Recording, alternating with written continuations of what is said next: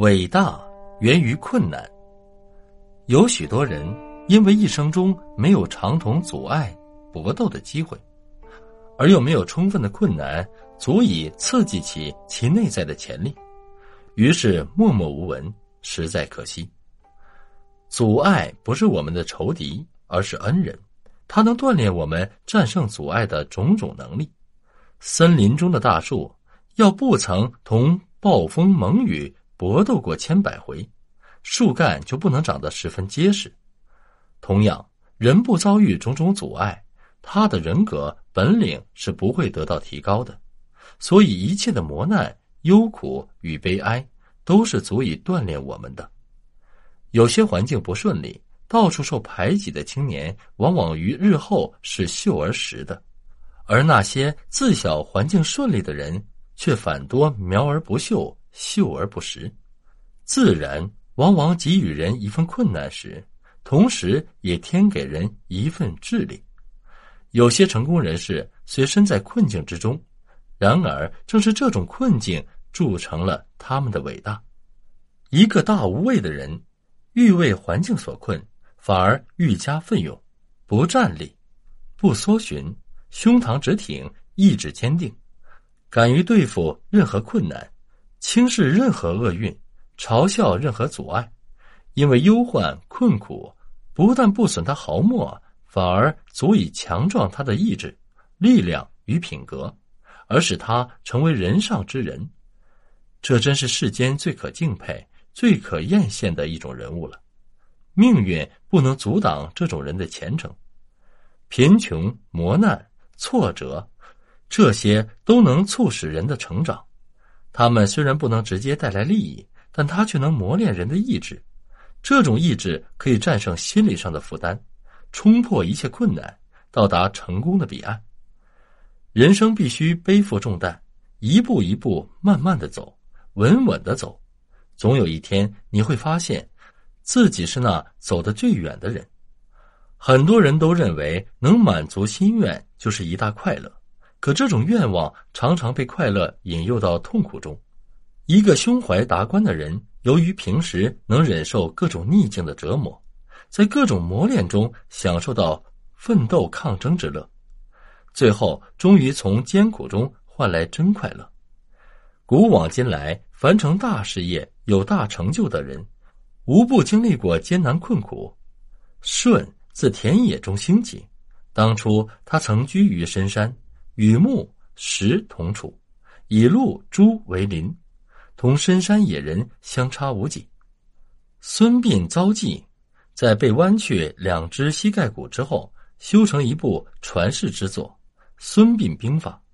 屈原被谗言所害，屡遭放逐，于三湘四水的荒蛮野岭中，复得绝唱《离骚》。司马迁直言情理，受困境之大侮。领宫行之奇耻，隐忍不待，方成一部无韵之离骚。《史记》所以人当有自信，还当能承受生活的挫折，能经受世事的艰辛，能忍受人生的磨难，至少要有承担起这一切的心理准备。苦难是不受人欢迎的，可是人们越是不欢迎，他越是紧紧依随着人。使人挥之不去，斥之不退。苦与乐是一对相互排斥、相互依赖的孪生兄弟。苦与乐又是两大支柱。成功是在苦中创立，在乐中享受。实际上，乐虽然是最动人心的字眼，却又是悲哀的前兆。只有苦的生命意义悠远长久，只有苦才能把人推进命运的最高学府。苦是人生的真谛，古今中外的名人伟人，几乎十有八九都是从患难困苦中奋斗过来的。也就是说，只要是人都得品尝苦的滋味，多吃一份苦就多一份享受，多吃一份苦就多一份事业，多吃一份苦就多一份幸福。圣雄甘地说：“达到和平之路，就在于自我牺牲。”吃苦就是人类之所以作为人类的界限。梅花香自苦寒来，不经一番风霜之苦，哪有梅花扑鼻之香？伟大常常是伴随着困苦而来，所受的困苦越大，其成就也就越大，成功率也就越高。所以说，困苦是伟大的主人，没有困苦就不见伟大。为人者没有经过一番艰难困苦，何有伟大、幸福可言？风筝是逆风而上，对待命运也要逆境而上。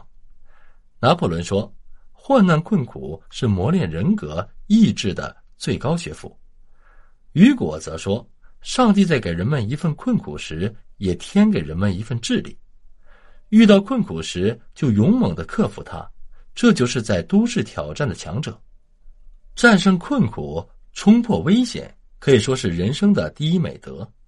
伟大的人生来自于困苦与危难，没有经受困苦危险的人生，自然会落于渺小而平庸。人间一切横逆困难，是磨练英雄豪杰心性的熔炉。只要能够接受这种锻炼，对人的形体与精神都会有益处。反之，如果承受不了这种恶劣环境的煎熬，那么他的肉体和精神都会受到损伤。就事实而论，世间大部分的贫困都是由于懒惰造成的，它是一种人间的病态，奢侈、浪费、不思进取是造成贫困的直接原因。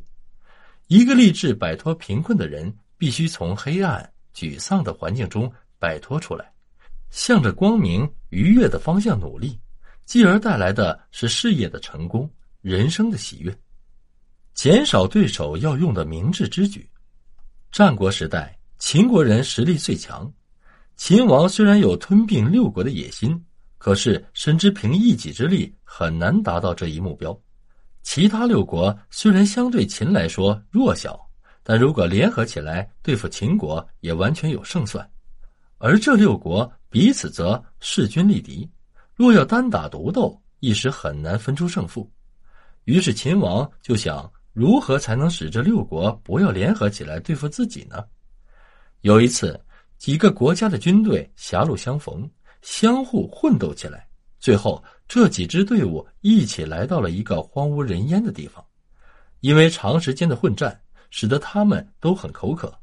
就在这个时候，走在最前面的秦国人。看见了一口快要干涸的水井，于是他们就最先开始打水来喝。当秦国军队喝完水后，发现井中的水还有很多，于是就想，后面那几个国家的军队要是赶上来，也必定能以此井水解渴。不如把井填了，让他们渴死。几个士兵刚要动手，却被将军叫住了。将军对战士们说：“把水井留下吧。”战士们很奇怪，说：“我们只要把井填掉，他们就全活不成了。”将军说：“如果把井填掉，他们六国就会团结起来，继续寻找新的水源。而更可怕的是，通过一起找水源，他们彼此就会加深感情，日后会更加团结。